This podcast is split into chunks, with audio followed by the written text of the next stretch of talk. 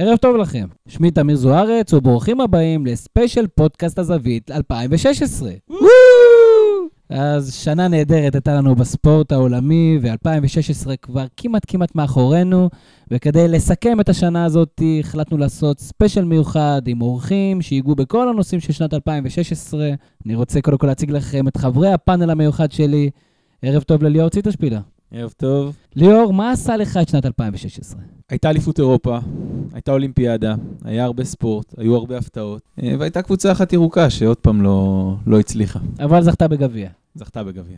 וחוץ מזה יש לנו את אה, איתי ארליך, ערב טוב איתי. ערב טוב, ערב טוב. איתי, אה, פינת אה, דירוג הפרשנים שלך זכתה לפופולריות רבה השנה, ואם אתה מסכם את 2016 מנקודת המבט של הפרשנים, מי הוא פרשן שנת 2016 שלך? אז באמת בשנת 2016 זכיתי אה, לנגוע בשתי הפרשנים הכי טובים בשוק, שזה עמרי אפק ו- ואורי אוזן, שהוא מספר אחד, וזה נתן לי קצת נחת והנאה מהפרשנים, ושאפשר גם אחרת. אפשר גם אחרת, אנחנו פחות נתרכז בתקשורת, מה שאנחנו כן נתרכז היום ב special הזה הוא א', בליגת העל שלנו, כמובן עם הפועל באר שבע וכל הסיפורים והגביע של מכבי חיפה ואיך זה משפיע עם קריצה ל-2017. נדבר על הליגה האנגלית עם יואב מודעי, מייסד דף הפייסבוק המצוין, הליגה האנגלית בעברית. נעבור אחרי זה לזכור את ליגת האלופות ואת יורו 2016 עם הפאנל המכובד שלנו. נעלה את אופיר ניב, הבלוגר שלנו שמתמחה באולימפיאדות, שיספר לנו קצת על הדברים המשמעותיים שלמדנו מאולימפיאדת ריו 2016. לאחר מכן נדבר עם אלון שאול על ליגת העל בכדורסל, ונסכם עם יובל שחם לגבי ה-NBA. ואנחנו מתחילים כמובן מלחם חוקנו, ליגת העל. וליאור, אנחנו בפודקאסטים השבועיים, יישמנו לעצמנו סוג של איזה משחק אסוציאציות כזה, אז מה אתה אומר? נרוץ איתו? יאללה, בוא ננסה. אז אני זורק שם, אתה עונה בקצרה, אתה תזרוק לי שם, אני אענה בקצרה, ונראה איך אנחנו מסכמים את 2016 מנקודת המבט שלנו. אז אני רוצה להתחיל עם התותחן מסין, ערן זהבי. ערן זהבי זה תופעה ישראלית מדהימה, וכל הכבוד לו. חבל לי שהוא הלך לליגה פחות תחרותית, אבל בשביל הכסף הזה גם אני הייתי הולך אחריו. אוקיי, אני יכול להסכים עם זה. אז אם אה, דיברנו על ערן זהבי, דווקא מעניין אותי לשמוע על אה, מי שאולי היה אמור להחליף אותו השנה במכבי תל אביב, יוסי בניון. יוסי בניון, אה, תראה, בתור אוהד מכבי תל אביב, כמובן סיפור אה, מוזר, בתור אוהד מכבי חיפה אני מניח שזה סיפור מאוד מאוד מוזר, אז אני רוצה להתקיל אותך, יוסי בניון. אני מעדיף לשמור על זכות השתיקה במקרה הזה. אני חושב ש... זאת אומרת, אני מלא בהערכה אליו לכל מה שהוא עשה במהלך השנים, אבל אה, מה שהוא עשה אחרי גמר הגביע האחרון, שהוא מיד הלך להתראיין עוד לפני הנפת הגביע וסיפר שהוא עוזב את מכבי חיפה, אני, כל ההערכה שלי אליו פשוט ירדה לחלוטין. אני מניח שאתה מייצג אה, קול גם של האוהדים השפויים במכבי חיפה, שלא אהבו את ההחלטה הזאת, ונעבור למישהו אחר שאולי הקהל החיפאי יותר אוהב, תור אה, קרלסן. סוף סוף הבינו במכבי חיפה, נפל האסימון, שהמודל של מכבי תל אביב הוא מודל נכון, צריך פה מנהל מקצועי, צריך מישהו שינטרל את הקשר בין המאמן לתקשורת, יסנן את הרעשים החיצוניים, וטור קרלסן אמור לעשות את זה בשנים הבאות, וכרגע זה, זה נראה כאילו זאת התחלה, אה, שבתקווה תתפתח למשהו הרבה הרבה יותר טוב. אבל אם נגענו בתור קרלסן, אז אני רוצה לדבר על ג'ורדי קרויף. או, זה אומר ששאלת על ג'ורדי קרויף, כי למכבי תל אביב יש אה, סוג של אה, סיסמה כזאת, In Jordi we trust, ואני חושב שבשנה האחרונה האמרה הזאת היא קצת אה, התערערה, אולי זה בגלל מות אביו, יוהאן קרויף, אבל עושה רושם שהראש של ג'ורדי קרויף לא במכבי תל אביב, או לפחות לא בתוכניות המקצועיות של מכבי תל אביב, והוא נכשל בחלק מהבחירות שלו. עם זאת, אני עדיין מאמין גדול בו, ואני גם מאמין גדול בגידי קניוק. מה אתה חושב על גידי קניוק? גידי קניוק זה כישרון גדול, אה, ואנחנו כבר אה, שומעים את השם הזה הרבה זמן, בעיקר אצלנו באתר, מכל מיני אנשים כמו מורן כהן, שם גנרי, ואנחנו אה, שמחים לראות שיש שחקן נוסף שגדל לתוך איזושהי משבצת הרבה יותר משמעותית, ונראה אם זה יהפוך להיות באמת אה, משהו אמיתי, והוא יצליח גם מעבר למכבי פתח תקווה. לעניין גידי קניוק, אני רק רוצה להוסיף שאני מהמר שאם גידי קניוק יעבור ברחוב ליד כל חברי הפאנל, אף אחד לא יזהה אותו. ברור שלא. אבל אנחנו יודעים בדיוק כמה נקודות הוא תרם לנו לנבחרת החלומות שלנו. אה, טוב, אז בואו נעבור הלאה, ונושא חזק שבכותרות זה אמיר כבירי. אמיר כבירי הוא לדעתי אוהד שנתנו לו קבוצת כדורגל, ורק שכחו לספר לו איך מחברים את המספרים. אומרים שיש לו ממון רב, וכל מיני סיפורים על פסלים ותמונות שהוא מסוגל אה, כנראה למשכן.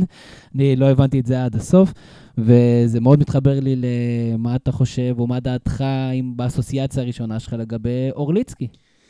אני כבר, האמת שהגבתי על זה באחד הפודקאסטים האחרונים שלנו, ואני חייב להגיד שמעבר לזה ש, שכנראה שהוא, אה, חלק ממה שהוא עושה לא מספיק טוב, בסופו של דבר אני לא יכול לשים את האשמה כולה אצלו. אמ, הוא עובד לפי הוראות שהוא מקבל מההתאחדות לכדורגל, ולפי ההוראות האלה, או לפי התנאים שהוא צריך להציב לקבוצות, הוא עושה את העבודה שלו. אני בטוח שהוא עובד לפי פרוטוקול מסודר. אה, זה שהביטחונות שקבוצות נותנות לא מספיק חזק, אה, הביטחונות לא מספיק חזקים, אז אולי פה, פה כן יש איזשהו מקום להאשים אותו, אבל בסוף הוא עובד לפי כללים ברורים שהוכתבו לו, ולכן אני, אני לא יכול להאשים אותו. אני רק רוצה להוסיף אה, שהעורך הטכני של התוכנית חזה, את ה, חזה פני עתיד, מה, שנק, מה שנקרא, ועוד במסיבת העינויים הראשונה של כבירי ושל כל החבר'ה החדשים שהיו בהפועל, תהינו שנינו ביחד איך, איך, איך הדבר הזה קם, איך, איך הפועל מעסיקה, מפטרת, מחתימה שחקנים, אין תקציב ומשכורות, וזה נראה לי היה שקוף לכולם. אנחנו כמובן אה, את הפועל תל אביב אה, ננתח קצת יותר אה, בעומק לאחר משחק האסוציאציות האלה, אבל אין ספק שזה בכלל, אמיר כביר, אורליצקי, נושא דיון, דנו בו כבר בעבר. במה שעוד דנו, וגם למשל משה אבשלום בחר בו כספורטאי השנה שלו, מה אתה חושב על מאור בוזגלו? שנה מאוד מעניינת למאור בוזגלו. מאור בוזגלו זה, זה, זה תופעה, כי זה שחקן שאנחנו יודעים הרבה שנים שהוא סופר מוכשר, אה, ושאולי, אולי, אולי אה, לא מימש את הפוטנציאל שלו עד הסוף, מכל מיני סיבות, והעונה, או בעונה שעברה, והעונה, סוף סוף מאור בוזגלו כנראה אמיתי מתגלה, ויש, אה, והוא מציג רמה שהיא בהחלט הופכת אותו לאחד הכדורגלנים הישראלים. הטובים ביותר. סופרסטאר, אין ספק. אבל אם דיברנו על מאור בוזגלו, אז יש לי שאלה חשובה אליך. Oh. יעקב בוזגלו. יעקב בוזגלו. אני חושב שיעקב בוזגלו, קצת קשה לו שמאור בוזגלו בהפועל באר שבע, כי פשוט פחות מדברים עליו. ואתה יודע, כשזה במכבי תל אביב או מכבי חיפה, זה מאוד סקסי ושומעים עליו כל הזמן. אני לא שמעתי הרבה את יעקב בוזגלו השנה, או לפחות לא הקשבתי ליעקב בוזגלו השנה, ואני חושב שזה חלק מהעניין. ברק בכר פשוט לא מקשיב ליעקב בוזגלו השנה. אני חושב שמאור בוזגלו, ואני שמעתי אותו כמה פעמים אומר, הוא ברעיונות שהוא עושה לתקשורת, הוא נותן לתקשורת, הוא מסתייג מהדברים של אבא שלו יותר מבעבר, ואני חושב שזה עושה שירות טוב למאור, וזה קצת שם את יעקב בצד. אני חושב אבל שזה גם כן, אה, יעקב בוזגלו הוא הפה כביכול לדברים שמאור בוזגלו לא יכול להגיד, ואז מאור בוזגלו בא בצורה רשמית. אבל uh, בכלל זאת השנה מעניינת למשפחת בוזגלו. אחד מהם שעושה אחלה עונה בינתיים בבני יהודה, אלמוג בוזגלו. כן, אלמוג בוזגלו עושה אחלה עונה בבני יהודה. אני לא יודע, זאת אומרת, אני רואה אותו אה, דווקא מציג יכולת נהדרת, אבל אה, אני לא יודע אם זה מתאים גם לקבוצות מעבר. אבל הוא צעיר גם למאור בוזגלו בהתחלה, בבני סכנין ובקבוצות בסטנדרט הזה.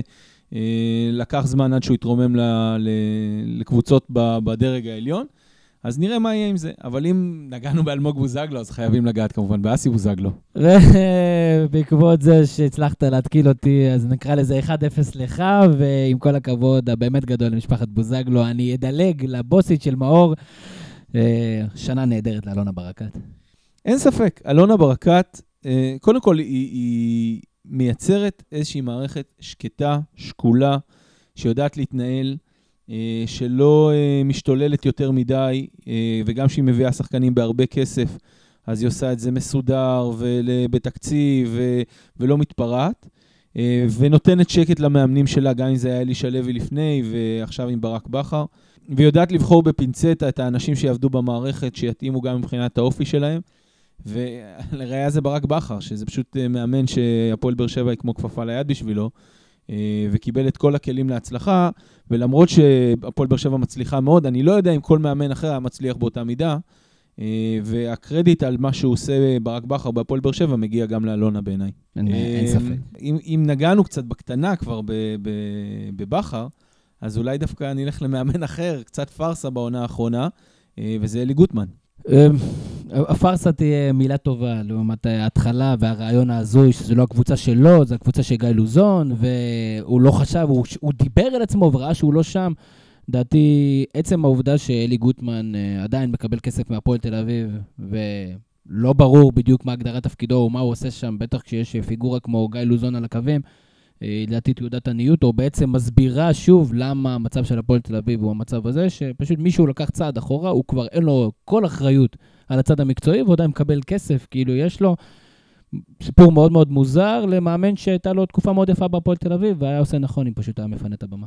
אני מסכים, ואני רק רוצה לחדד את מה שאתה אומר, ש, שגוטמן סיים את הקדנציה שלו בנבחרת, הוא הצהיר בתקשורת שהוא רעב לאימון, שהוא רוצה לחזור לעבודה יומיומית, והקדנציה הזאת באימון קבוצה, החזרה, הייתה מאוד קצרה, וזה היה מאוד פתטי לשמוע מה שהוא אמר, שזו קבוצה של גיא לוזון, והוא צריך לקחת צעד אחורה, וה, והדברים האלה. רעיון באמת מאוד מאוד מוזר. ו... ודרך אגב, זה מזכיר לי מאוד את שלמה שף אחרי שהוא חזר מהנבחרת ורצה לחזור לאמן קבוצות. זה כנראה מאוד מאוד קשה למאמנים לעשות את השינוי הזה. נכון, גם דרור קשטן לא זכה להצלחה גדולה אחרי שזכה, וגם נילסון שנפטר, סתם. אה, בלי נילסון, וזה הומור שחור שלא מתאים. עד 120. כן, עד, עד, עד 120. לעוד מישהו שקצת אה, יש לו שנה בינתיים אה, רבת תהפוכות, טל בן חיים החלוץ? טל בן חיים החלוץ, שחקן סופר סופר סופר מוכשר, ויחד עם זאת, פשוט לא, לא יודע איך להתנהג, להתנהל, ו- ואולי להביע את עצמו, ו- ובגלל זה הוא חווה הרבה מאוד בעיות.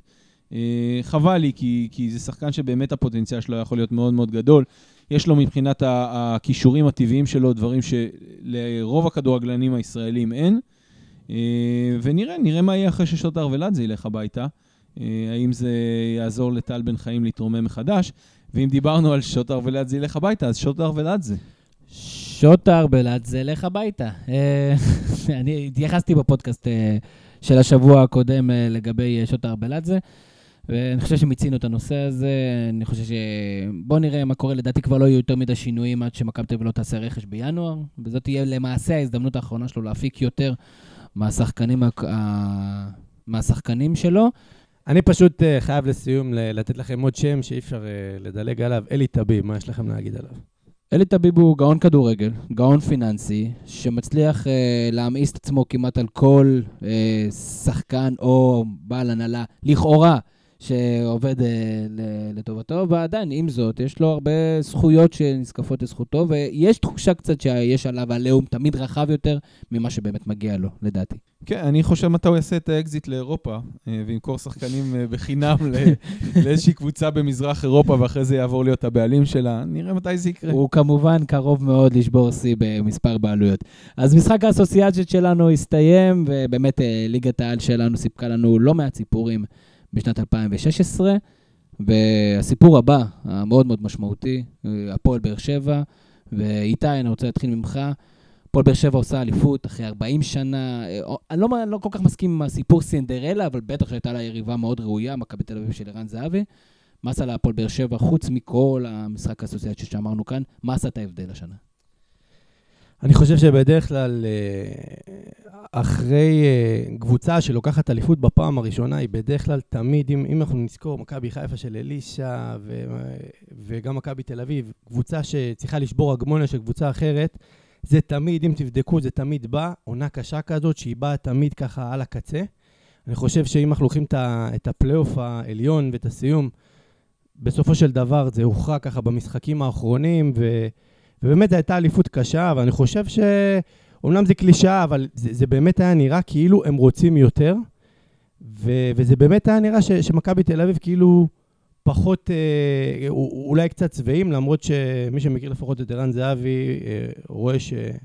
אה, יודע שזה לא ככה. אני חושב שאיפשהו אה, בתחילת הליגה, כמובן שהמנחוס הזה של ליגת האלופות, אה, השילוב בין ליגת האלופות והליגה פגע במכבי תל אביב בצורה מסוימת. זה שבאר שבע וברק בכר באמת התרכזו רק בליגה, באמת הם הודחו בתחילת, באירופה כבר בתחילת כן, העונה. כן, כבר בסיבוב הראשון מול... ואז זה באמת, כמה שזה נשמע מצחיק, אבל הם באמת התמקדו בליגה ו- ויכלו לבנות את הקבוצה בצורה שקטה. אני חושב שבאמת השקט שאלונה נתנה, אה, והפועל באר שבע באמת הכריע את זה, אבל באמת הכריע את זה, מה שנקרא על חודו של קול. וליאור, הצליחו לעשות שם ברק בכר, במרקם הזה, האגו לא נכנס שם. מאור בוזגלו עושה רעשים, בסדר, עוברים את זה, בן סער יושב על הספסל, בסדר. היו שם גם כמה פציעות של שחקני מפתח במהלך השנה, שכאילו התאימו לרוטציה. נוואקמה כמובן. תשמע, אני לא לוקח את הקרדיט מברק בכר על זה שהוא מצליח לסדר את הרוטציה. אל תיקח. לא, לא, לא ייקח, לא ייקח. אה, תודה. שישאר אצלו הקרדיט. אבל בכל זאת, אה, גם צריך לזכור שהפועל באר שבע מצליחה בשנה וחצי האחרונות. וכשקבוצה מצליחה זה הרבה יותר קל. מה יקרה שיבוא איזשהו רצף של הפסדים או של תוצאות לא טובות, פתאום דברים יתחילו לצוף, וראינו, הדברים שעלו עם מאור בוזגלו היו כשדברים אה, התנהלו פחות אה, טוב. פתאום מאור בוזגלו בהרכב, כי הכל הולך, אז זה בסדר. אה, ו- ונראה, הפועל באר שבע ת- תימדד לפי התקופות הפחות טובות שלה, והנה, אנחנו רואים עכשיו שני מחזורים אה, רצופים בלי ניצחון שלה, והפער מ... וזוכה היום בגביע הטוטו. וזוכה היום בגביע הטוטו, אבל הפער ממכבי תל אביב פתאום מצטמצם. אה, נכון שיש פגרה באירופה, אבל מתישהו אירופה תחזור, ומכבי תל אביב כבר נטולת אירופה, אז יכול להיות שזה גם ישפיע. אה, ואז עניין הרוטציה ועניין החייבים לנצח משחקים, ואולי לא כדאי לתת ליובל שבתאי, סליחה, אה, לשחק בהרכב, אז, אז דברים, דברים עוד יצופו. ואז ברק בכר יימדד, והפועל באר שבע בכלל, האם היא מסוגלת להתמודד עם הדבר הזה. אני מאוד מסכים עם מה שליאור אומר לעניין הפציעות, ואנחנו רואים את זה גם, גם העונה.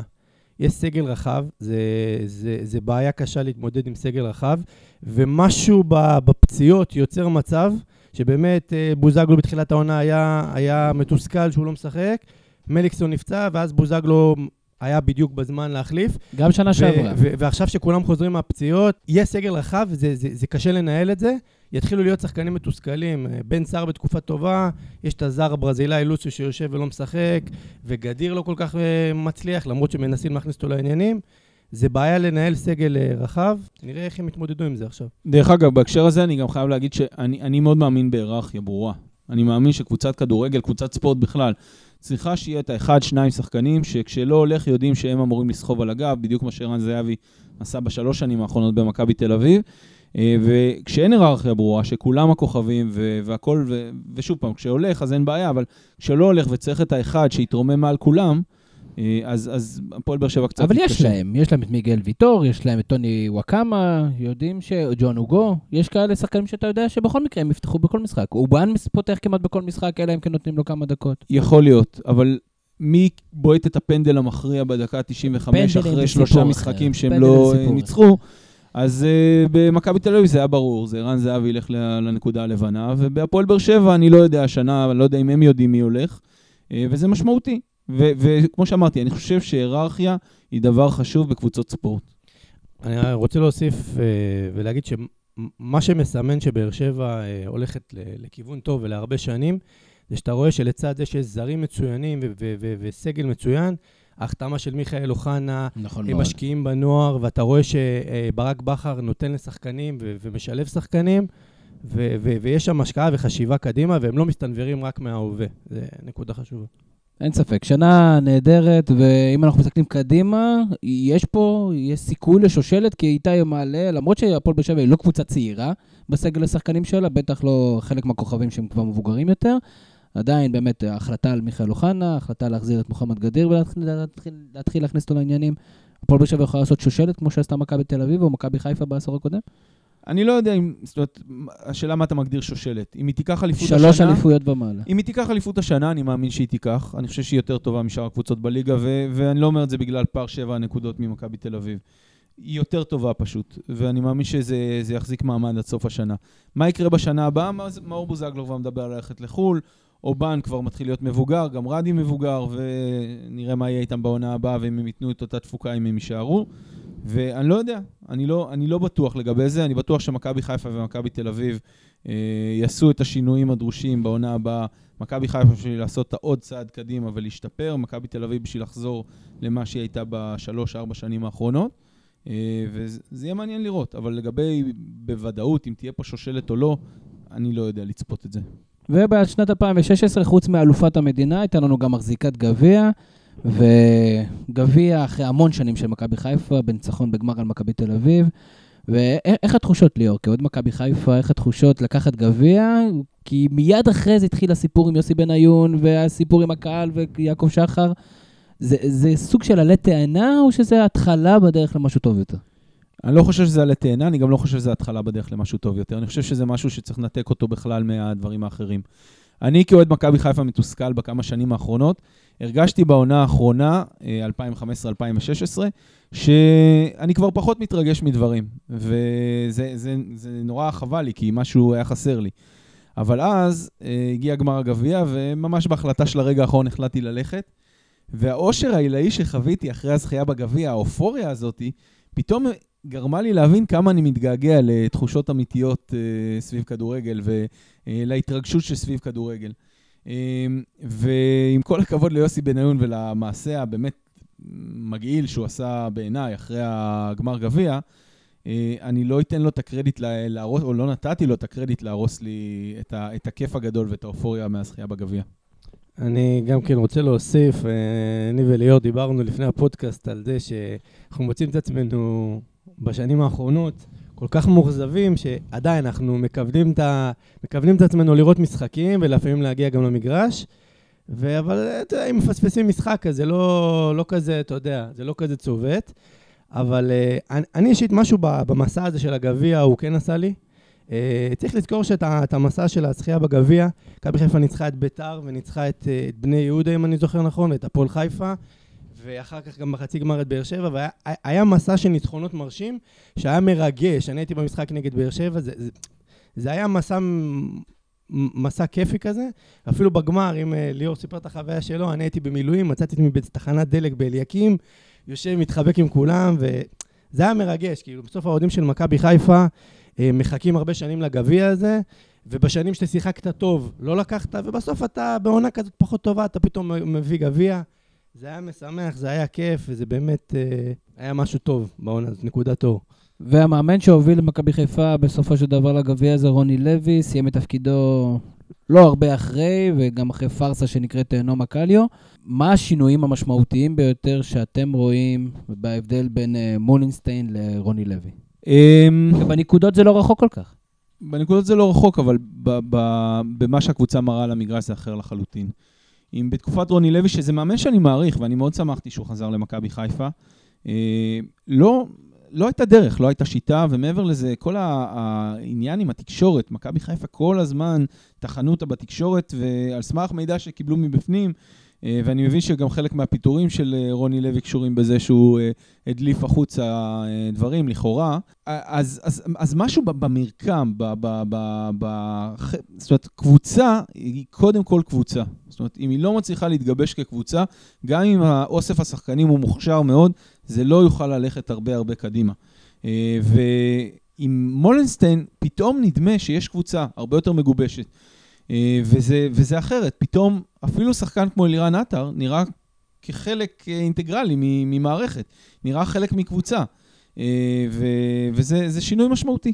אני רק רוצה להוסיף בעניין של ההשוואה בין מולינסטיין לרוני לוי, משהו שהוא בעיניי, בעיניי לא ברור מאליו, יש משהו אצל, אצל רוני לוי שלי כאוהד מכבי חיפה, הוא נראה שחצני קצת ומרוחק, ו... בעיניי זה שמולינסטיין אה, מגיע לקהל, זה משהו אולי שהוא נראה כזה, לא, לא משהו, בעיניי זה משהו שהוא מאוד uh, מסמל שאכפת לו, וזה יוצר איזה, זה הבדל קטן, אבל הוא יוצר יותר קירוב לקהל. אין לי ספק ש... אין לי ספק שעוד כמה הפסדים, אז גם זה לא, לא יזקף לזכותו. ועוד דבר שאני רוצה להגיד לגבי הקרדיט שיש למולינסטיין, אי אפשר לקחת לו, ואני חושב שהוא נשען עדיין על הקרדיט, ששתי ניצחונות גדולים, אחד על באר שבע, ואחד על מכבי תל אביב. שזה משהו שהחזיר לאוהדים של מכבי חיפה איזה כבוד כזה, שסוף סוף הצלחנו לנצח בליגה את מכבי תל אביב, זאת אומרת, הפועל באר שבע, אנחנו עושים את זה כבר כמה פעמים בשנים האחרונות, אבל שתי הניצחונות האלה, מולנסן עדיין נשען על הקרדיט שיש לו מזה, כי כמו, ש, כמו שאמרת מקודם, מבחינת הנקודות, מכבי חיפה בינתיים לא, לא מרשימה יותר משנה קודמת. כן, אבל אם אנחנו מסכמים את מכבי חיפה, כמובן אפשר לדבר על, על הגביע ועל המהפכה, המהפכה הזרה, גם דיברנו על זה. ואי אפשר להתעלם מ-2016 של ערן זהבי, ה... מקודם דיברנו על זה, אבל ערן זהבי בעונה באמת ברמה היסטורית. והאם אתה חושב שהמהלך שהוא עשה, המעבר לליגה הסינית, זה מהלך שהוא היה אה, נדרש, אתה מבין אותו, היית, אתה חושב שזו הייתה החלטה נכונה? אני לא חושב שערן זהבי היה עושה את המהלך הזה בגיל 22 או 24 או אפילו 25. אה, אבל ערן זהבי כבר לא ילד, והוא מבין שהקריירה מתקרבת לסיומה, למרות שהוא די, אפשר להגיד, בשיא שלו. הקריירה מגיעה לאיזשהו מקום של, אה, בוא נגיד, מתקרבת לסוף.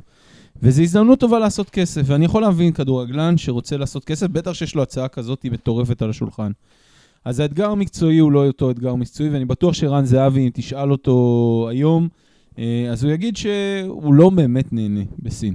אני לא, אני לא חושב שהוא נהנה, אני לא חושב שיש לו איזשהו אתגר מקצועי אמיתי שם. אבל ערן זהבי עכשיו עושה לביתו, ואני יכול להבין כדורגלן בגיל כזה שעושה לביתו.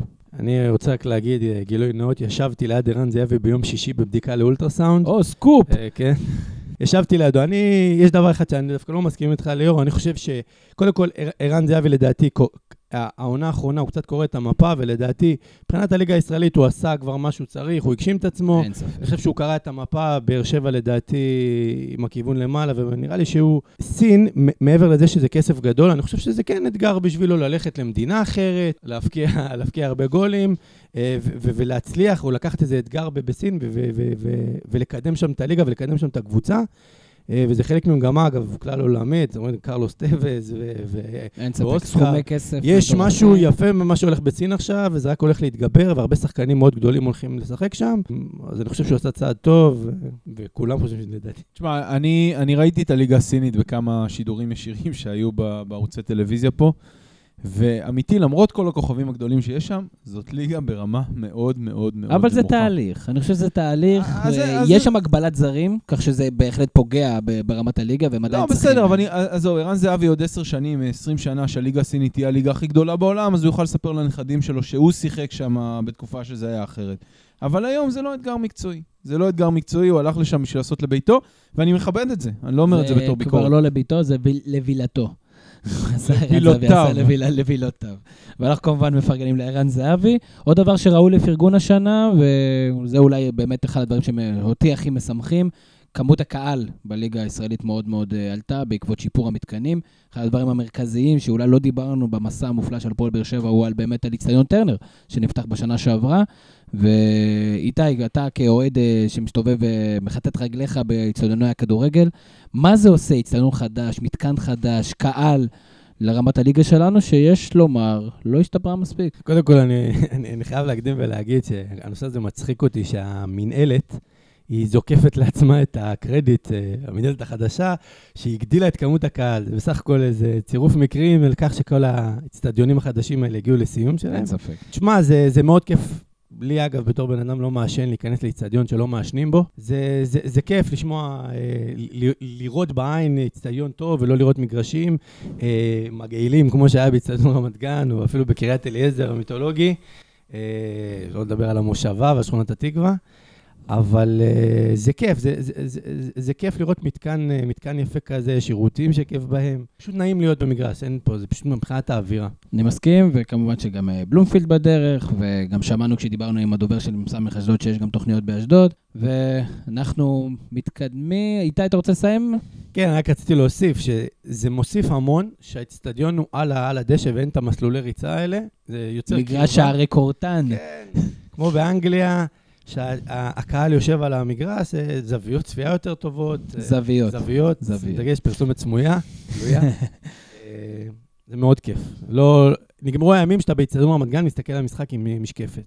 אני מסכים איתך. הם עוד לא נגמרו, כי כשאתה יושב ברעננה ורואה את המשחק באצטדיון בכפר סבא, אז אתה מבין שהם לא נגמרו, אבל, אה, אבל בסדר. זה נכון. ורגע לפני שאנחנו נעבור לנושא הבא שלנו אחרי ליגת העל, אני רוצה שתספרו לי מי הוא איש השנה שלכם בליגת העל, בשנת 2016. היה הרי מאבק בין אה, ערן זהבי, אה, אולי זה אליניב ברדה, אולי זה בכלל אלונה, אולי ברק בכר. אני בשבילי איש השנה, וכמובן שאני לא חושב שהוא המצטיין, אבל הסיב... אה, מבחינתי זה חיים סילבס. הסיפור של חיים סילבס אה, הוא באמת סיפור יוצא דופן. אני לא מכיר, אני לא, אני לא מכיר סיפור כזה אחר ב, בכל העולם, באמת, שמפטרים מאמן ואיזה יומיים אחר כך הוא חוזר. וגם אחר כך מוביל את הקבוצה לפלייאוף עליון, קבוצה כמו רעננה, זה באמת הצלחה גדולה. אגב, רעננה נראית נפלא לדעתי, גם העונה במגבלות התקציב שלהם. ושאפו, אני, אני, אני צופה שם שסילבס מתישהו יהיה מאמן באחת הגדולות. יהיה מאוד מעניין, כי זה כמובן שונה להיות מאמן של קבוצה צעירה. אני, דרך אגב, שחקן השנה שלי, לפני שאנחנו נשאל את ליאור מי שחקן השנה שלו, זה אמי עטגה ממכבי נתניה, שקצת שילב אה, מחאה אה, פוליטית סלש מעורבות חברתית, ובאמת זה סיפור מאוד מעניין, גם כזה שהוא קיבל קנס על זה שהוא הוריד את החולצה, הוא שילם בעשרות אגורות להתאחדות, אני מניח, מה- מהיכרותי עם הסיפור הזה, אני מניח שהם סופרים את זה עד עכשיו. אה, ליאור, שחקן השנה שלך? או איש השנה שלך בליגת העל? אה, אני דווקא אלך, למרות ש, שדיברנו על ערן זהבי ודיברנו על אה, אליניב ברדה, ואני דווקא אלך על ג'ון אוגו. ג'ון אוגו בעונה שעברה היה, בוא נגיד, השחקן שוויסת את המשחק של הפועל באר שבע, ידע מתי לעצור את המשחק, ידע מתי לרוץ, ידע מתי לתקל. ודרך אגב, העונה בינתיים, בעונה הנוכחית, הוא לא מציג את היכולת של העונה שעברה, אבל אה, מה שהוא עשה ב-2015-2016, ללא ספק מגיע לו איש השנה.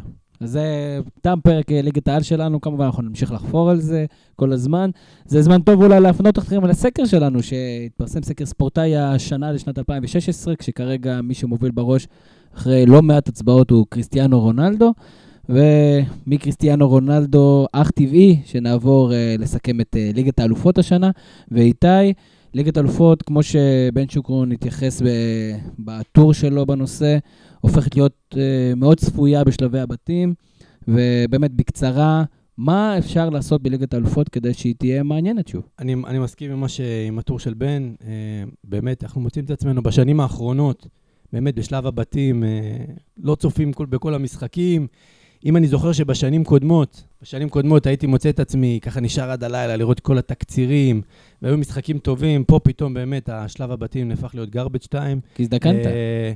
בשיחה שלי השבוע, נראה לי באיזו התכתבות שלנו, רשמתי ששלב הפלייאוף עלייה לבתים נהפך להיות הרבה יותר מרתק משלב הבתים. נכון. זה משחק הרבה יותר על money time והרבה יותר מעניין, ולפעמים לראות פלייאוף עלייה לליגת האלופות הרבה יותר מעניין. אתה מוצא פה, באמת, ואם אנחנו לוקחים את זה ששלב הבתים הוא נערך עד, עד אה, מסתיים בדצמבר, אתה מוצא את עצמך עד, עד חודש מרץ לא עושה כלום, כי ההגרלה של השמינית גמר והמשחקים של השמינית גמר והרבע גמר רק חוזרים בחודש מרץ.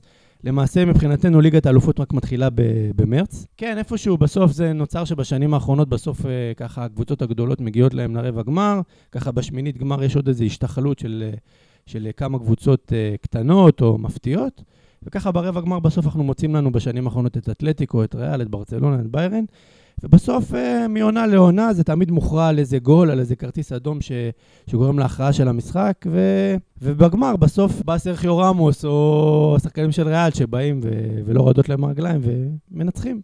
אז uh, באמת שאיפשהו ליגת האלופות uh, ככה חוזרת על עצמה כבר בשנים, ה... בשנים האחרונות. אני, אני פשוט תוהה לעצמי בליגת האלופות, מתי תהיה אלופה שתחזיק קוסט טו קוסט, שנתיים רצוף. מעניין אם זה יקרה מתישהו, בעשור הקרוב. דרך אגב, דווקא העניין הזה שציינת, הדבר האחרון שנגעת בו, וזה שתי אליפויות אה, רצופות, אה, פעמיים לזכות בגביע ברציפות בליגת האלופות, דווקא זה מראה על, על זה שליגת האלופות היא, היא מעניינת. זאת אומרת, אה, זה שכל שנה יש אלופה אחרת, זה יוצר איזשהו עניין. אבל אם לגעת בשאלה שלך, תמיר, מה צריך לעשות בליגת האלופות שונה? אז אם לומר את האמת, אם הייתי כנראה אוהד ברצלונה, שחי בספרד, או אוהד ביירן מינכן גרמני, אז הייתי אומר, זה משעמם מדי, זה שאנחנו משחקים בבית עם קבוצות מישראל או מ... לא יודע מאיפה, זה, זה מיותר, בואו נוותר על השלב הזה, זה סתם מעייף לנו את השחקנים. אבל דווקא בגלל שאנחנו נמצאים פה בישראל ואנחנו רוצים לראות קבוצות ישראליות אה, בליגת האלופות, ושעל אף התוצאות הלא מחמיאות של קבוצות ישראליות בשלב, בשלב הבתים בליגת האלופות בשנים האחרונות, אנחנו כן רוצים שקבוצות אה, מדרגים נמוכים יותר יצליחו להתברג לשלבים האלה. ואם אנחנו נעשה שינוי בליגת האלופות שיגרור, אה, אה, שיגרום לכך ששלב הבתים יהיה הרבה יותר מעניין, אז הסיבה לזה היא שלא יהיו את הקבוצות הקטנות האלה, וזה אומר שגם לנו לא יהיה צ'אנס להכניס אה, נציגה לשם. אז לא הייתי משנה מהבחינה הזאת, צריך לזכור, זאת ליגת האלופות, זאת ליגה שאמורה לייצג את כל אירופה. ואת האלופות באירופה. אה, ובסדר, בשביל לייצר עניין וכסף ותחרותיות, אז אה, כנראה שמהליגות הגדולות צריכים להכניס יותר נציגות. אבל צריך לתת ביטוי גם לליגות הקטנות יותר. והחל מ-2018, הסיפור הזה, חלון ההזדמנויות של הקבוצות הקטנות, ובכללם הקבוצות הישראליות, הולך ומצטמצם. אנחנו מכירים את זה, גם יוחאי שטנצלר מספר את זה בטור שלו. ובאמת, אם אנחנו מדברים על uh, הקבוצות שהפתיעו השנה, אי אפשר לא להתחיל מאתלטיקו מדריד, ששוב מגיע לגמר, פעם שנייה בשלוש שנים האחרונות, ולמאמן השנה, לפחות שלי, באירופה, דייגו סימאונה. ושאלה שלי אליך, איתי, האם דייגו סימאונה צריך uh, להגיד, אוקיי, סיימתי את הפרק הזה עם אתלטיקו מדריד, הגיע הזמן להרפתקה הבאה שלי? קודם כל, אנחנו נזכיר לאתלטיקו שגריזמן זכה בשחקן השנה בספרד, וגם בשחקן של היורו, שאנחנו נדבר על זה בהמשך. אבל uh, קודם כל, אתלטיקו זה כבר לא הפתעה. אתלטיקו היא כבר בטופ כבר שלוש שנים, uh, כבר לא מפתיעים אף אחד. אני חושב שאיפשהו uh, דייגו סימונה, במיוחד רואים את זה בעונה הנוכחית, שכבר אתלטיקו קצת, קצת מדשדשת. אני חושב שאיפשהו יש איזו שחיקה שם. אה, בחומר של השחקנים. אני חושב שיש שם עמוד התווך, שזה דייגו גודין ו- וכל ההגנה. יש שם איזו שחיקה מסוימת שאתה פתאום רואה שהם כבר לא מציגים את אותו יכולת. כבר לא צעירים, החברים. נכון, נכון, הם כבר לא, כבר לא צעירים. אה, ואיפשהו אין מה לעשות, בסוף אה, להרכב של קבוצה שרצה כמה שנים, שלד, גם, יש איזו שחיקה. אני חושב שדייגו סימונה מתישהו, אני חושב שאיפשהו בסוף השנה הקרובה או בשנה, בשנה הבאה, אה, יצטרך ללכת להגשים את עצמו. הימור שלי הוא יגיע אה, לתחנה הבאה מתישהו לארגנטינה, לאימון נבחרת ארגנטינה. זה ההימור שלי לפחות. אה, אני חושב שגם שיטת המשחק של אתלטיקו יוצרת איזושהי שחיקה, מעבר לגיל של השחקנים, ומעבר לזה שקבוצה שרצה כמה שנים ברציפות, אז יש אולי איזושהי שחיקה. גם שיטת המשחק, המלחמה התמידית של, של אתלטיקו מדריד. אה, זה, זה לא, זאת אומרת, אתלטיקו מדריד, למרות שהיא מנצחת משחקים, ובליגה הספרדית יש משחקים גם אה, יותר קלים, כל משחק זה מלחמה, והשחקנים עולים בטירוף, והשחקנים אה, קורעים את עצמם על, הדשא. וכשמתמודדים נגד ברצלונה וריאל מדריד, אז רואים את זה אפילו עוד יותר. אה, והשיטה הזאת יוצרת שחיקה, לא יעזור כלום. ויכול להיות שדייגו סימאונה, במידה מסוימת, הוא מאמן שמתאים לכמה שנים לקבוצה. לבנות, אחרי זה לקצור קצת מהפירות של הבנייה הזאת, ולהמשיך הלאה. ואני לא חושב שהתחנה הבאה שלו תהיה נבחרת ארגנטינה, אני חושב שמתישהו אולי כן, אבל זה ייקח עוד זמן. אני חושב שירצה להוכיח את עצמו בעוד ליגות, גרמנית, איטלקית, אנגלית, אה, והתחנה הבאה שלו כנראה, בעיניי, אני מאמין, תהיה בליגה האנגלית. אני רוצה רק להוסיף לעניין דייגו סימונה, אה, שקודם כל, אני אישית אה, דוגל והייתי הייתי רוצה, הייתי רוצה לראות יותר מאמנים שנמצאים במועדון הרבה שנים, דוגמת אלכס פרגוסון. הייתי רוצה לראות מאמנים שנמצאים במועדון כמה שנים, מתווים דרך, והייתי, אני, אני מאחל שדייגו סימון יישאר באתלטיקו, שיש שם 15 שנה, אני מאוד בעד הדברים האלה. אבל עכשיו זה דור הוואי, איתי. עכשיו, אנשים כבר לא אה, נשארים ד- במקומות ד- העבודה שלהם יותר דבר משנתיים. שני לגבי היעד הבא, אני מהמר שאם סימוני ילך למועדון אה, אחר באירופה, אה, הוא לא ילך למועדון כמו ביירן או, ל, או לקבוצות שרוצות כדורגל אטרקטיבי, אלא ילך לקבוצות שרוצות קשה ולזכות בכדורגל טקטי כזה, אינטר, אינטר של מוריניו של פעם. או יובנטוס. הוא ילך לקבוצה שמתאימה. אני חושב שדייגו סימונה הוא מאמן של, של, של צורת משחק מסוימת, והוא יגיע למועדונים שמתאימים לו. ש- שאלה שעולה לנו, אנחנו, אה, ברק העלה אותנו פה לשידור ב live, אה, אז שאלה שעולה ב- במסגרת ה- מהפייסבוק, אה, שמעלה סימי ספולטר, אה, הקישור השנה לא מספיק מאוזן וחסר בו משהו, ואני אני מניח שזה מתייחס לאתלטיקו מדריד, ו- וזה נכון. זאת אומרת, אם ראינו בשנים האחרונות את הקישור של אתלטיקו מדריד, באמת מאוד מאוד דומיננטי במשחקים, אז אה, השנה אתלטיקו פחות יוזמת, היא יותר אה, נגררת אחרי, במיוחד אחרי קבוצות גדולות, אה, וזה זה משמעותי, זה משמעותי מאוד. שוב, אם אנחנו ממשיכים קדימה, לברצלונה, דאבל בליגה הספרדית, מודחת אה, בהפתעה, לא הפתעה, בטטוקו מדריד. האם ברצלונה השנה, למרות שהיא נראית קצת יותר אה, פגיעה, יכולה ללכת עד הסוף ולהשלים זכייה שנייה בשלוש שנים? אני חושב שלא. אני חושב שגם בליגה הספרדית רואים את הקשיים של ברצלונה השנה, ואני חושב שזה נובע, והרבה אומרים את זה, שההגנה של ברצלונה לא מספיק טובה. אז אני דווקא לא... זאת אומרת, לגבי ברצלונה באופן כללי, קשה להגיד הגנה, קישור, התקפה. אה, והייתי אומר שמשחק ההגנה של ברצלונה הוא לא מספיק טוב. מה שברצלונה עושה, וזאת השיטה שלה בכל השנים האחרונות, זה שהיא מפעילה לחץ מאוד גדול על הכדור מיד אחרי שהיא מאבדת אותו בחלק המגרש של הקבוצה היריבה. אה, וזה יוצר חורים בהגנה, לא יעזור שום דבר. אה, ואם הלחץ הזה הוא לא טוב בחלקים הקדמיים של המגרש, מה שקורה זה שההגנה נחשפת. אה, וראינו את זה בשנים קודמות, גם מול ריאל מדריד ששיחקה עם, תמיד עם שלישיית חוד קטלנית ומהירה, עם רונלדו ודימריה ובנזמה בעבר, והיום עם בייל, שהיא משחקת נגד קבוצות שיוצאות מהר למתפרצות, והיא לא מצליחה לייצר את הלחץ הזה בחלק הקדמי ולחטוף את הכדורים, אז ההגנה שלה חשופה. אה, וזאת הבעיה, הבעיה היא משחק ההגנה של ברצלונה ולא קו ההגנה, למרות שהיא לא מצליחה למצוא את הבלם שיחליף את פויול, עדיין אה, הבעיה היא משחק ההגנה כולו של הקבוצה. ואני מסכים עם כל מה שליאור אמר, אני רק רוצה להוסיף, אה, לא מדברים על זה הרבה, אבל בשביל שקבוצה תוכל לשחק משחק לחץ, כמו שברצלונה עושה בשנים האחרונות, ולעניין הבלמים, קבוצה כמו ברצלונה שעושה לחץ, היא צריכה להחזיק בלמים שיש להם אה, אה, יכולות אה, שהם מהירים, ויש להם יכולות לשמור אחד על אחד. אתה רואה תמיד את ההגנה של ברצלונה, שתי בלמים שאומרים שתי שחקני התקפה, זאת אומרת, אין את הבלם החופשי הזה, כמו ש... כולנו מכירים בכדורגל שיש איזה בלם אחורי כזה, שהוא חופשי, והבלם הקדמי שומר את החלוץ. לברצלונה תמיד היו שחקנים שיכולים אחד על אחד, ואיפשהו באמת, חוץ ממסצ'רנו, אה, אין שם אום טיטי שהביא אותו הצרפתי, לא... הוא, הוא מאוד מהיר ומאוד חזק, אבל הוא לא, לא נותן את התפוקה. העזיבה של דני אלווס, כמה ש... היא, היא, היא מאוד פוגעת, כי זאת אומרת, אה, יש שם בעיה בעמדה של המגן הימני. אה, סרג'י רוברטו, הוא בסוף לא דני אלווס, אז יש שם בעיה ב, ב, ב, בהצלחה של השחקני הגנה. אה, שואל אותנו איתי מטיה, לדעתכם לואיס אנריקה יישאר? אם לא, מי לדעתכם מתאים לתפקיד? אז אה, מה אתה אומר, איתי?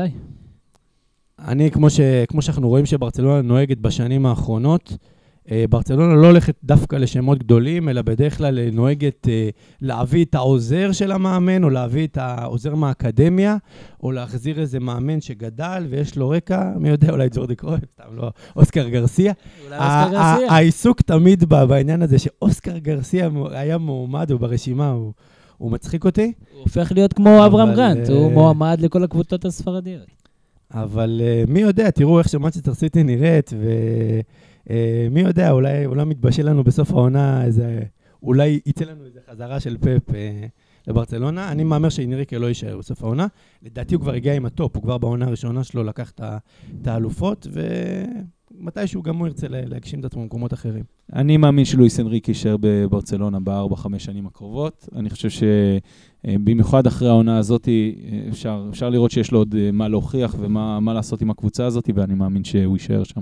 אז כיסיתם את כל האופציות, ואם אנחנו ממשיכים הלאה, אנחנו עוברים לריאל מדריד, וזו הייתה כמובן השנה של ריאל מדריד, למרות שהיא עדיין, גם השנה לא זכתה באליפות, אבל זו הייתה שנת הזידן, שמרגע שהגיע ייצב את השורות, כמובן זכייה באליפות אה, אירופה מספר 11. ומה עושה ליאור את אה, ריאל מדריד של זידן? כי אני לא יודע אם הוא טקטיקן יוצא דופן, אבל הוא כנראה יודע לחבר את הקבוצה הזאת טוב יותר מאשר עשו האחרים בשנים האחרונות. ריאל מדריד זה קבוצה קודם כל של כוכבים. אה, וכשהיו מאמנים אה, שהכוכבים האלה לא כיבדו, וזה מזכיר אולי קצת גם את אה, סיפור דיוויד בלאט בקליבלנד, אז, אז, זה- אז זה לא נראה טוב. וכשבא רפה בניטז, אז, וה, והכוכבים לא כיבדו אותו, ולא האמינו שהוא יכול להוביל את הקבוצה, אז ככה הקבוצה גם נראתה. ופתאום בא מאמן שאף אחד לא יכול להגיד לו מילה רעה. הוא ענק, הוא עשה דברים גדולים בכלל בכדורגל, ובטח ובטח שבריאל. אה, ויכול להיות אפילו שחלק מהשחקנים פה גדלו עליו והריצו אותו בתור ילדים, והם נותנים לו את הכבוד שלו. והוא כנראה גם מאמן טוב, זאת אומרת, אני, לא, אני עוד לא יודע לחוות דעה עליו, האם הוא מאמן גדול או לא, והאם הוא עוד אה, יעשה דברים גדולים בכדורגל, אבל הוא כנראה כן מאמן טוב.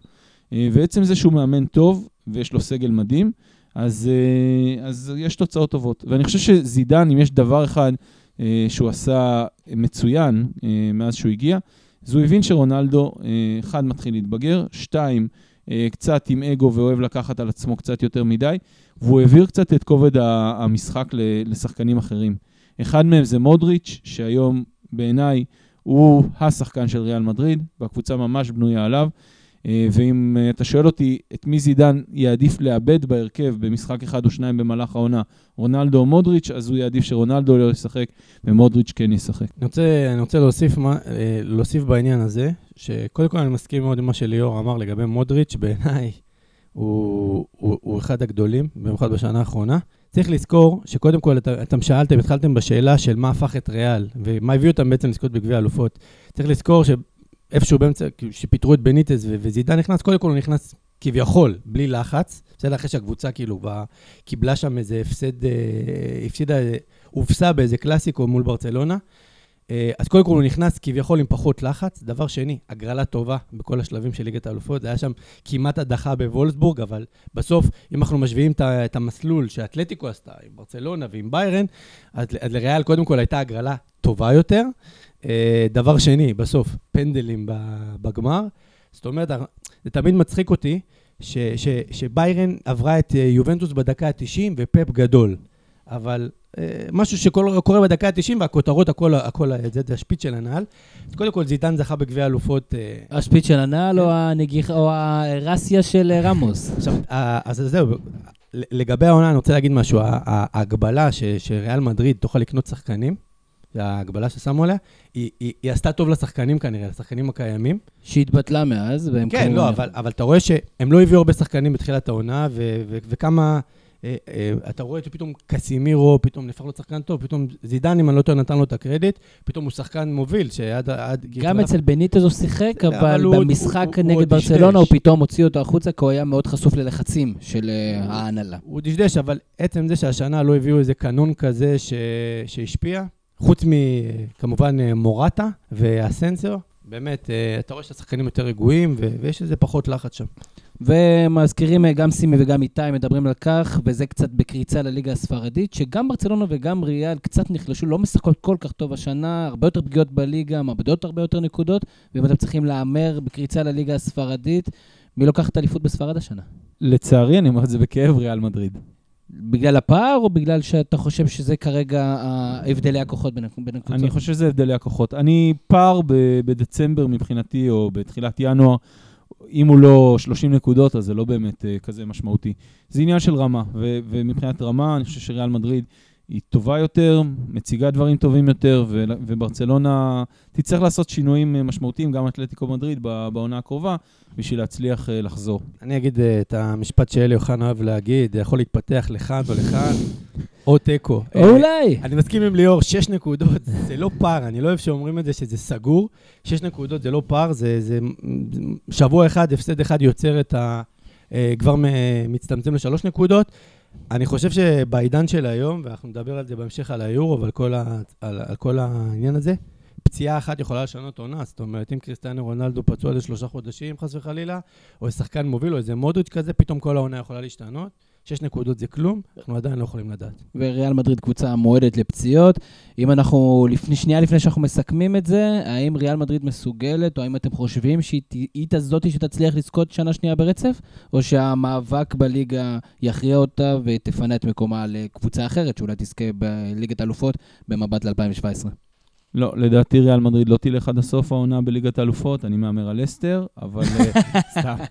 אה, אני לא מאמין, אני חושב שהלחץ גדול מדי על קבוצות, אה, ובטח שריאל מדריד העונה גם עד הסוף תלך חזק בליגה, אה, ויהיה לה, יהיה- אני לא מאמין שהיא תעשה back אז. מי כן? זאת שאלה טובה. זאת תודה. שאלה טובה. אז אמרתי לסטר, אמרתי לסטר, ואתם צחקתם. ובסוף העונה אני אראה לכם שזה, שלא היה מה לצחוק. שאלה אם היית שם את הכסף שלך על לסטר. לא, אבל גם לא הייתי שם את הכסף שלי על ביירן או על ריאל או על ברסה, אבל, אה, אבל אני, אני כן חושב ש... ש- זאת אומרת, אני לא יודע. אין לך מושג, בקיצור. כן, אז אין לי תגיד- מושג, אין לי תגיד, מושג, אנחנו ויאללה, בזווית תודה, אני מקדמים זזתי. כנות. אני זזתי. ו... אה, לא, אבל אני- אני לא, אני לא חושב שריאל תיקח השנה. טוב, תראה, זה יכול להתפתח לכאן או לכאן, או תיקו. תראו, האלופה חד משמעית הולכת ליובנטוס, זה ברור לכם. ליובנטוס. זה חד משמעית. אנחנו לא דיברנו על הליגה האיטלקית איתי, אנחנו דיברנו על ליגת האלופות. אני מבין שאתם מתפתלים, אז אני אתן לכם את ההימור שלי.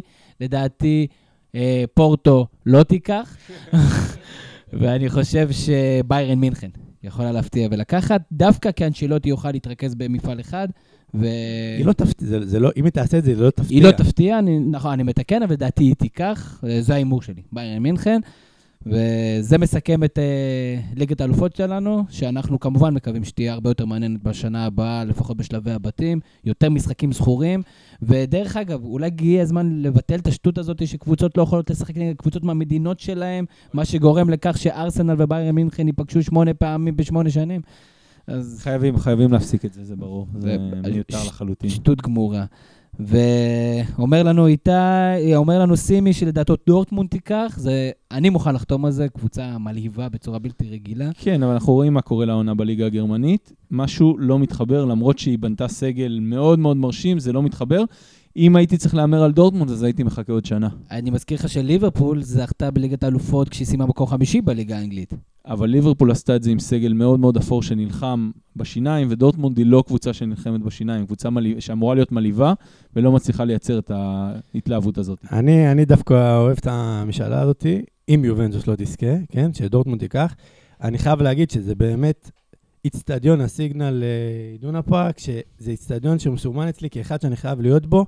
זה כיף לראות את האיצטדיון הזה, את הגודל שלו, שהכל סולד אאוט. זה, זה מדהים ומגיע לאוהדים האלה. אני, אני מזכיר שבליגת האלופות קרו הרבה מקרים של קבוצה שלא הצליחה בליגה וזכתה. אז אה, זה לא יהיה איזה משהו כזה מוזר. נכון, זה לא כזה מוזר, וגם איתי בעצם, אה, איתי מטיה מספר לנו שלדעתו פריס סן ג'רמן זאתי שתזכה, כי למרות שהתחילה חלש בצרפת, אה, הצליחה להגיע לסוף, לסוף השנה, לדעתם, היא תצליח להתקדם ולז- ולזכות בזה, אז מעניין. ואם אנחנו אומרים סיכום 2016, אי אפשר להתעלם מהסנסציה הגדולה ביותר, מהסינדרלה, כמובן לסטר. ובשביל לדון בכלל בסיכום השנה של הליגה האנגלית ובלסטר בפרט, אלינו, יש לנו אורח מיוחד, יואב מודעי, מייסד דף הפייסבוק הנהדר, הליגה האנגלית בעברית. ערב טוב, יואב. ערב טוב. יואב, באמת 2016 בסימן לסטר, א- א- איך הם עשו את זה? זה, זה, אתה יודע, זה היה שם כדי לקחת, או הש- השתלב, שילוב של דברים יוצא דופן? מה היה טוב, שם? אה, שאלה מצוינת. בואו נתחיל קודם כל בשחקן המפתח שלה, שלדעתי זה לא ג'יימי ורדי וגם זה לא ריאד מאחרז. זה אנגולו קנטה. אנגולו קנטה ב-2016 חטף את הכדור 125 פעמים, זה הכי הרבה בליגה האנגלית, וגם הוא השחקן שהשיג הכי הרבה נקודות בליגה בשנה הזאת. הוא היה פשוט בכל מקום למגרש, המון טאקלים, ואנחנו רואים את זה עכשיו כשהוא עבר לצ'לסי, עד כמה הוא באמת חשוב, ואנחנו רואים פה מגמות הפוכות לגמרי.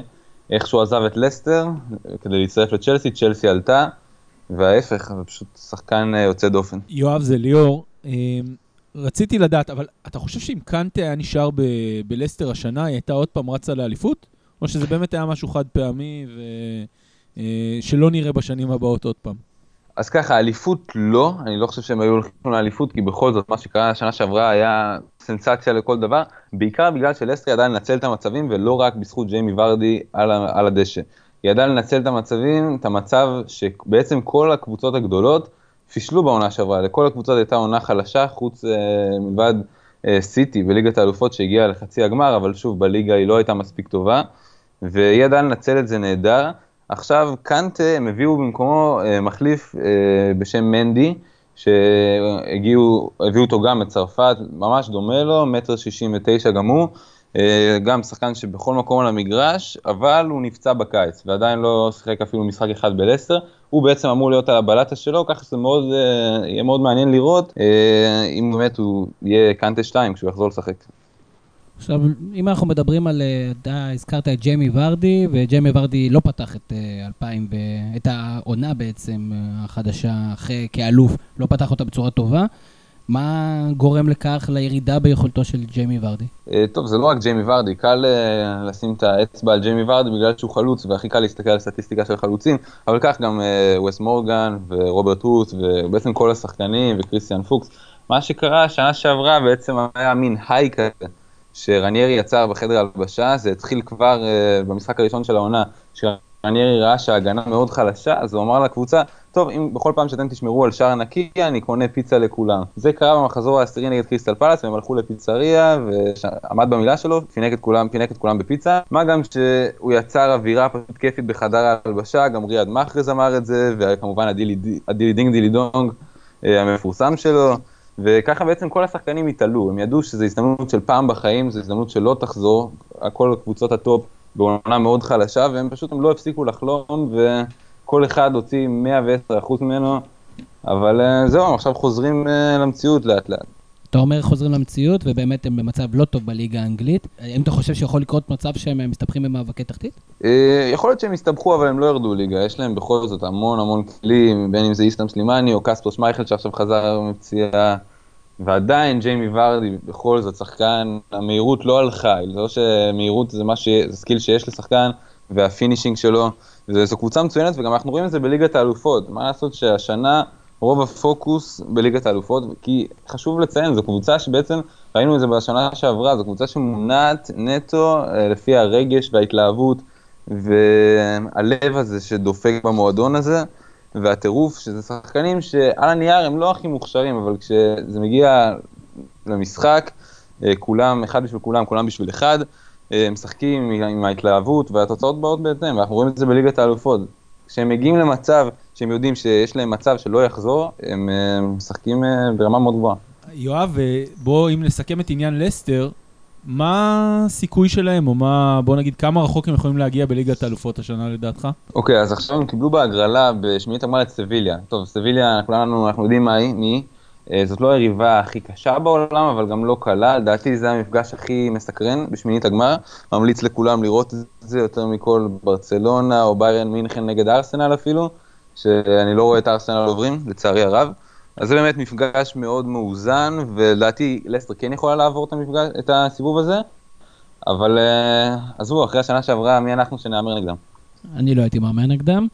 דרך אגב, אם אנחנו מסתכלים על 2017, וכמובן אנחנו רואים כבר, אה, או נקרא לזה ראש חץ, שכולל את אה, צ'לסי, את אה, ליברפול ואת מנצ'סטר סיטי, מי, מי הולכת לעשות את זה השנה לדעתך?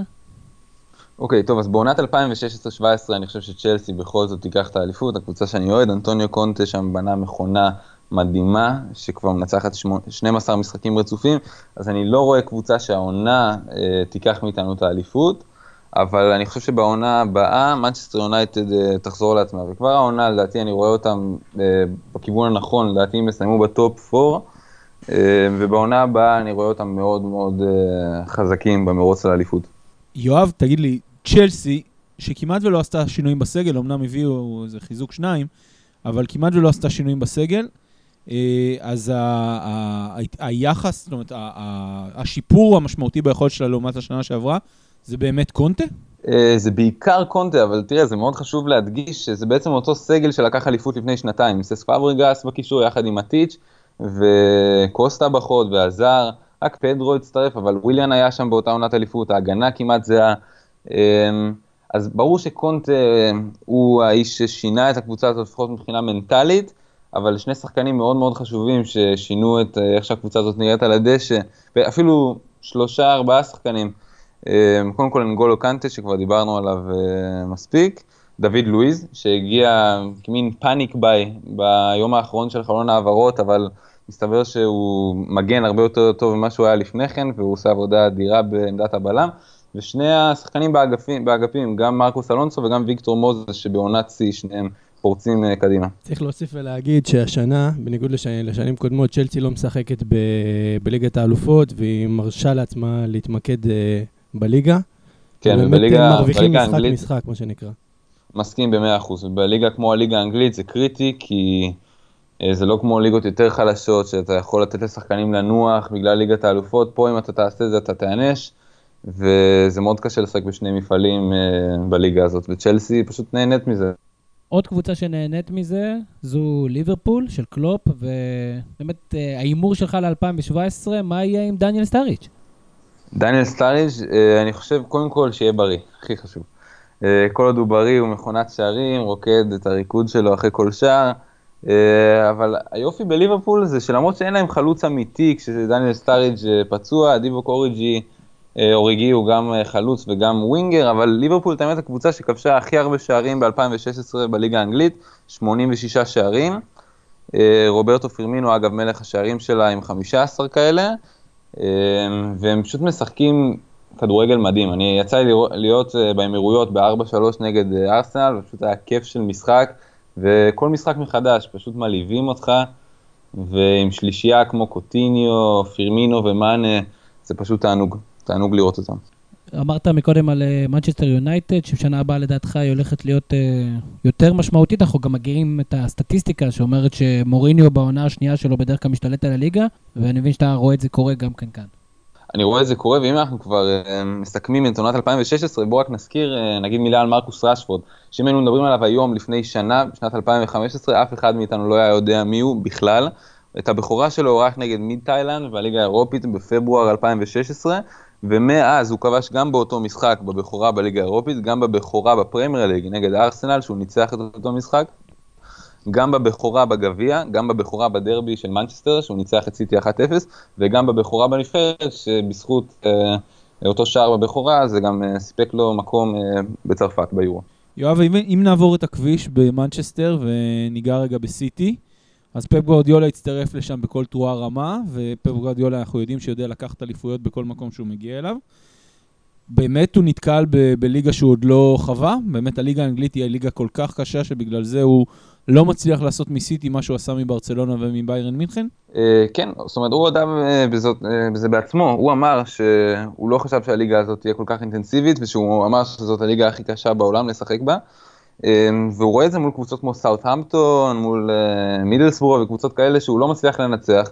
כל משחק בליגה הזאת הוא חוויה והכל פתוח. וזה היופי, למרות שהוא יהיה גם השנה מאוד מאוד חזק במאבק לאליפות, אבל הוא ידגדג את צ'לסי, אבל כמו שאמרתי, אני לא רואה את קונט לא לוקח אליפות העונה. אוקיי, okay, אז יואב, לעניין 2017, שהתחלנו לדבר עליה, איך אתה רואה עכשיו חודש ינואר בפתח? איך אתה רואה עכשיו את החלון העברות ומקצה שיפורים שכל קבוצה צריכה לעשות? מה כל קבוצה צריכה לחזק אצלה? אוקיי, okay, שאלה מעולה. טוב, בואו ניגש בבקשה לליברפול ומנצ'סטר סיטי, שתי קבוצות די דומות שההתקפה שלה, שלהן יוצאת מן הכלל. עם מאמן נהדר על הקווים, אבל ההגנה ועמדת השוער זה שני החוליות החלשות של הקבוצה. אז אני רואה את שתי הקבוצות האלה משתפרות, אה, לא בעמדת השוער, אני לא מאמין שיגיע שוער בינואר, אבל לפחות אה, בלם אחד לכל קבוצה, זה כן. אה, צ'לסי היו דיבורים שחאמס רודריגס יגיע, אני לא יודע עד כמה זה נכון, אבל את האמת, צ'לסי יש להם סגל מספיק עמוק, לפחות לעונה הזאת, כדי לגמור אותה ולקחת את האליפות. ויונייטד, יונייטד, אה, אני ממש עכשיו, לפני כמה דקות קראתי שהסוכן של אנטוני מרסיאל אמר שהוא שוקל אה, את ההצעה שמנצ'סטר יונייטד קיבלה ושמרסיאל קיבל מסביליה, אז יכול להיות שנראה אה, את מרסיאל שם, אבל אה, אנחנו נצטרך לחכות ולראות, אבל אה, הולך להיות אה, ינואר חם. כל חודש בליגה האנגלית הוא חודש חם. יואב מודעי, מייסד דף פייסבוק הנהדר, ליגה אנגלית בעברית, המון המון תודה לך. ומה נאחל לך לשנת 2017? אה, קודם כל בוא נאחל לכולנו שבעוד שנה כשנדבר על הליגה האנגלית גם יהיו לנו שני נציגים שם, שני נציגים כחול לבן, גם בירם קיאל וגם תומר חמד שהם שמונה נקודות, הם כרגע במקום הראשון, שמונה נקודות מהמקום השלישי, וזה נראה, זה נראה מצוין שם, אני הייתי במשחק שלהם במחזור הראשון, במחזור השני, במחזור, במשחק הראשון שלהם בבית, וכולם שם בטירוף, כל העיר בטירוף, והם מאוד רוצים לעלות. ועוד עיר שבטירוף זאת לידס, שלידס גם כן מאוד, אה, הם כרגע בתמונת הפלייאוף, ויכול להיות שהם יעלו, וזאת תהיה פעם ראשונה מזה 14 שנה שלהם בליגה האנגלית, ואני לפחות מתגעגע אליהם. אז גם אנחנו מתגעגעים. יואב, המון המון תודה, ושתהיה לך, יהיה לך חג שמח, והשנת 2017 מוצלחת. גם לכם, תודה רבה. ביי ביי. אז כאן מסתיים החלק הראשון של ספיישל סיכום 2016 של פודקאסט הזווית. בחלק השני נסכם עם שלל אורחים מעניינים את יורו 2016, האולימפיאדה בריו, ליגת העל בכדורסל, ואת העונה המטורפת שעברה עלינו ב-NBA. שווה לחכות ולהאזין.